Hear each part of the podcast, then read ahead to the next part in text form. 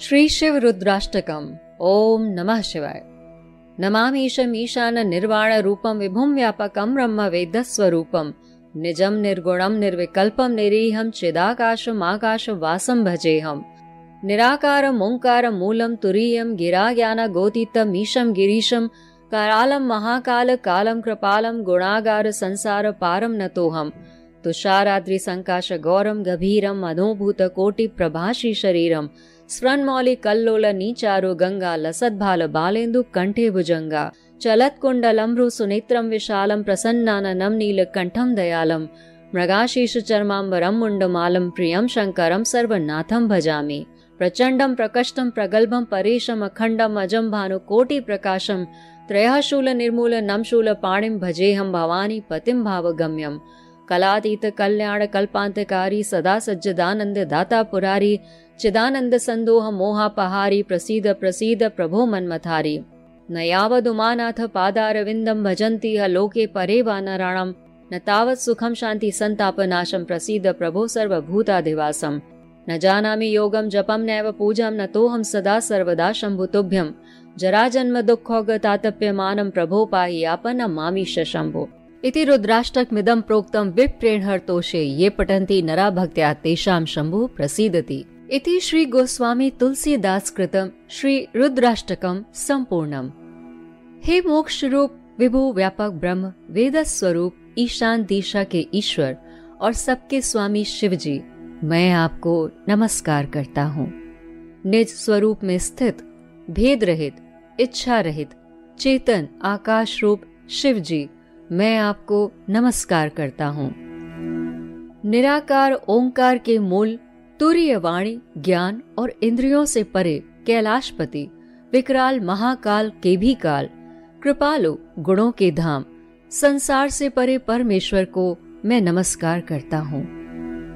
जो हिमाचल के समान गौरवर्ण तथा गंभीर हैं, जिनके शरीर में करोड़ों कामदेवों की ज्योति एवं शोभा है जिनके सिर पर सुंदर गंगा जी विराजमान है जिनके ललाट पर द्वितीया का चंद्रमा और गले में सर्प सुशोभित है, जिनके कानों में कुंडल शोभा पा रहे हैं। सुंदर भ्रुकटी और विशाल नेत्र हैं, जो प्रसन्न मुख, नीलकंठ और दयालु हैं।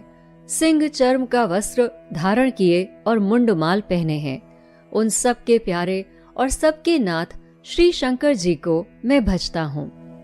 प्रचंड, श्रेष्ठ, तेजस्वी, परमेश्वर, अखंड, अजन्मा करोड़ों सूर्य के समान प्रकाश वाले, तीनों प्रकार के शूलों को निर्मूल करने वाले, हाथ में त्रिशूल धारण किए, भाव के द्वारा प्राप्त होने वाले भवानी के पति, श्री शंकर जी को मैं भजता हूँ। कलाओं से परे, कल्याण स्वरूप, प्रलय करने वाले, सज्जनों को सदा आनंद देने वाले, त्रिपुरा सुर के शत्रु, सच्चिदानंद घन, मोह को हरने वाले, मन को मत डालने वाले, हे प्रभु प्रसन्न होइए प्रसन्न होइए। जब तक मनुष्य श्री पार्वती जी के पति के चरण कमलों को नहीं भजते, तब तक उन्हें ना तो इस लोक में, न ही परलोक में सुख शांति मिलती है, और उनके कष्टों का भी नाश नहीं होता है। अतः हे समस्त जीवों के हृदय में निवास करने वाले प्रभु, प्रसन्न होइए। मैं ना तो योग जानता हूँ, न जप और न पूजा ही। हे शंभो मैं तो सदा सर्वदा आपको ही नमस्कार करता हूँ। हे प्रभु, बुढ़ापा तथा जन्म के दुख समूहों से जलते हुए मुझ दुखी के दुखों से रक्षा करिए।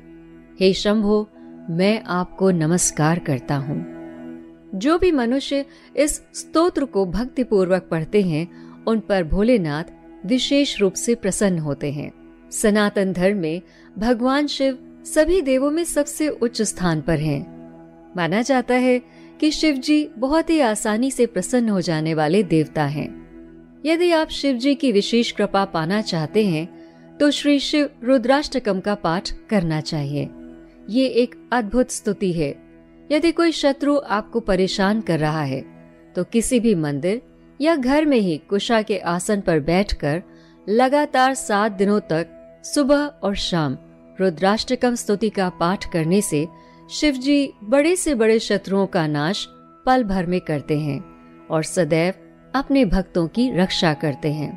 रामायण के अनुसार मर्यादा पुरुषोत्तम भगवान श्री राम ने रावण जैसे भयंकर शत्रु पर विजय पाने के लिए रामेश्वरम में शिवलिंग की स्थापना कर रुद्राष्टकम स्तुति का श्रद्धा पूर्वक पाठ किया था और परिणाम स्वरूप शिव जी की कृपा से रावण का अंत भी हुआ था।